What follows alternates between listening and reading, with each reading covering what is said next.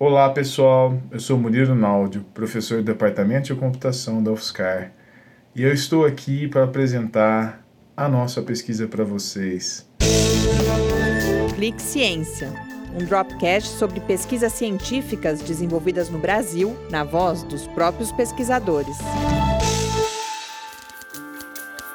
No cenário atual, as empresas estão gerando cada vez mais dados, né? E não só elas, os seus usuários. Esses dados vão sendo acumulados e eles precisam ser analisados para ganhar valor. Os algoritmos de agrupamento de dados são um tipo de algoritmo, né, de, de programa, que consegue gerar automaticamente esse valor. Ele faz uma análise dos dados e reconhece é, características entre esses dados e consegue agrupar eles, criando grupos semelhantes entre si, de forma com que cada dado ele vai pertencer a um grupo em que tem outros dados que são parecidos com ele e diferentes, né, dos outros grupos, né?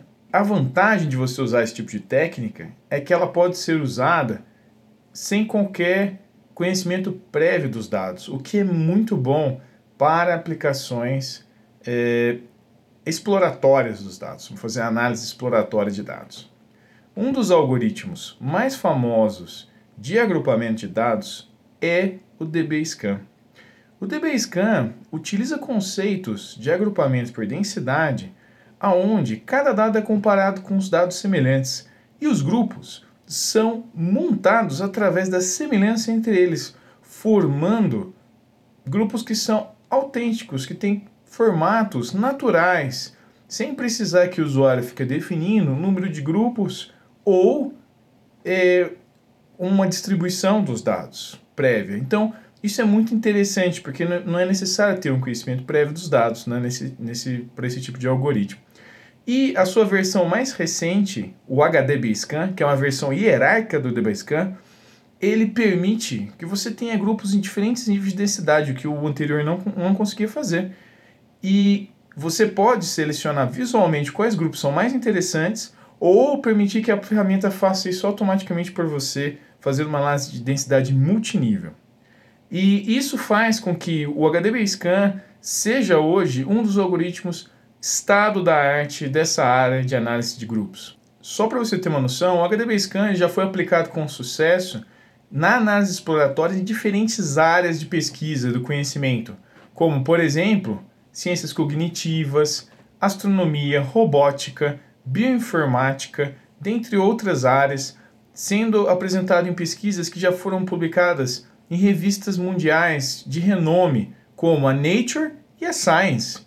O problema é que tanto o DBScan quanto o HDBScan, eles precisam de uma comparação para a par de todos os dados do seu conjunto.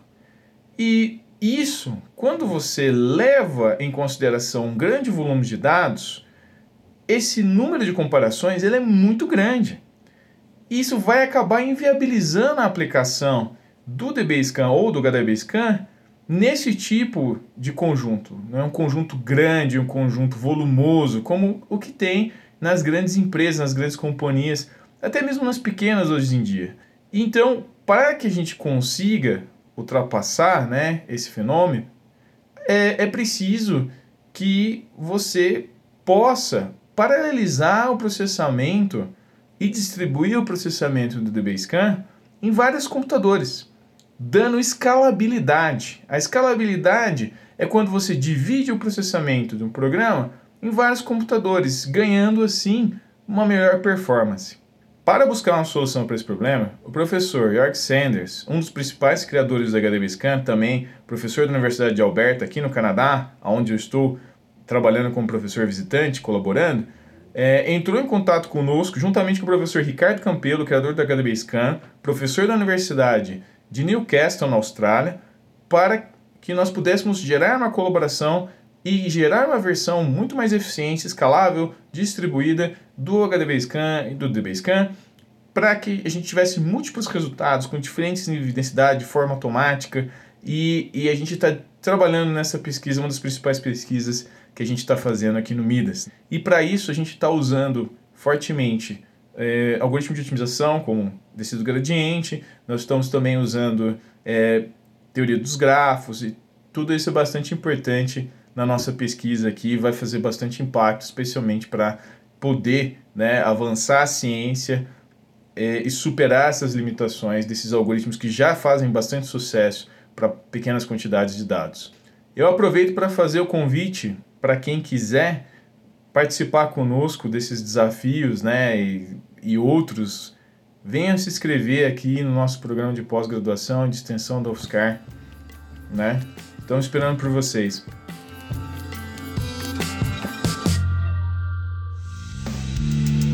Ciência é uma produção do Laboratório Aberto de Interatividade para Disseminação do Conhecimento Científico e Tecnológico, o LAB, e do Centro de Desenvolvimento de Materiais Funcionais, o CDMF. Saiba mais, visite www.lab.fiscar.br. Apoio Fundação de Amparo à Pesquisa do Estado de São Paulo, FAPESP, e Conselho Nacional de Desenvolvimento Científico e Tecnológico, CNPq.